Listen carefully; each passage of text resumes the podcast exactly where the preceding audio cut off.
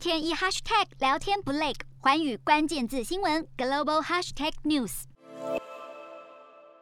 中国将在明年二月主办第二十四届冬季奥运会，却陆续有国家宣布不派外交代表和官员前往，只同意运动员参与，让北京气得跳脚。中国外交部发言人汪文斌在回答日媒提问时说：“中国已经全力支持东京夏季奥运，现在轮到日本互惠往来，所以希望日本官方赶快提出正面的表态。”不过，日本 NHK 电视台报道，日本政府已经朝向不派部长级高层官员出席的方向展开协调。原则上，可能出席北京冬奥的官员只有东京奥运组委会主席桥本圣子，因为执政的自民党希望跟表态外交抵制的美国、英国、澳洲统一步调。日本最快在年底前公布正式的决定。自民党内部意见认为，在中国没有改善人权的情况下，派遣高官出席北京冬奥有困难，而且将导致首相岸田文雄重视人权的形象大打折扣。目前，岸田文雄希望尽快前往白宫，与美国总统拜登面对面会谈，届时可能会向拜登来传达日本政府对北京冬奥的因应方针。四大公投，人民做主，民意风暴来袭，政府如何接招？锁定十二月十八日晚间十点，有凭有据看台湾特别节目，决战四大公投议题，独家剖析，就在环宇新闻 YouTube 频道直播。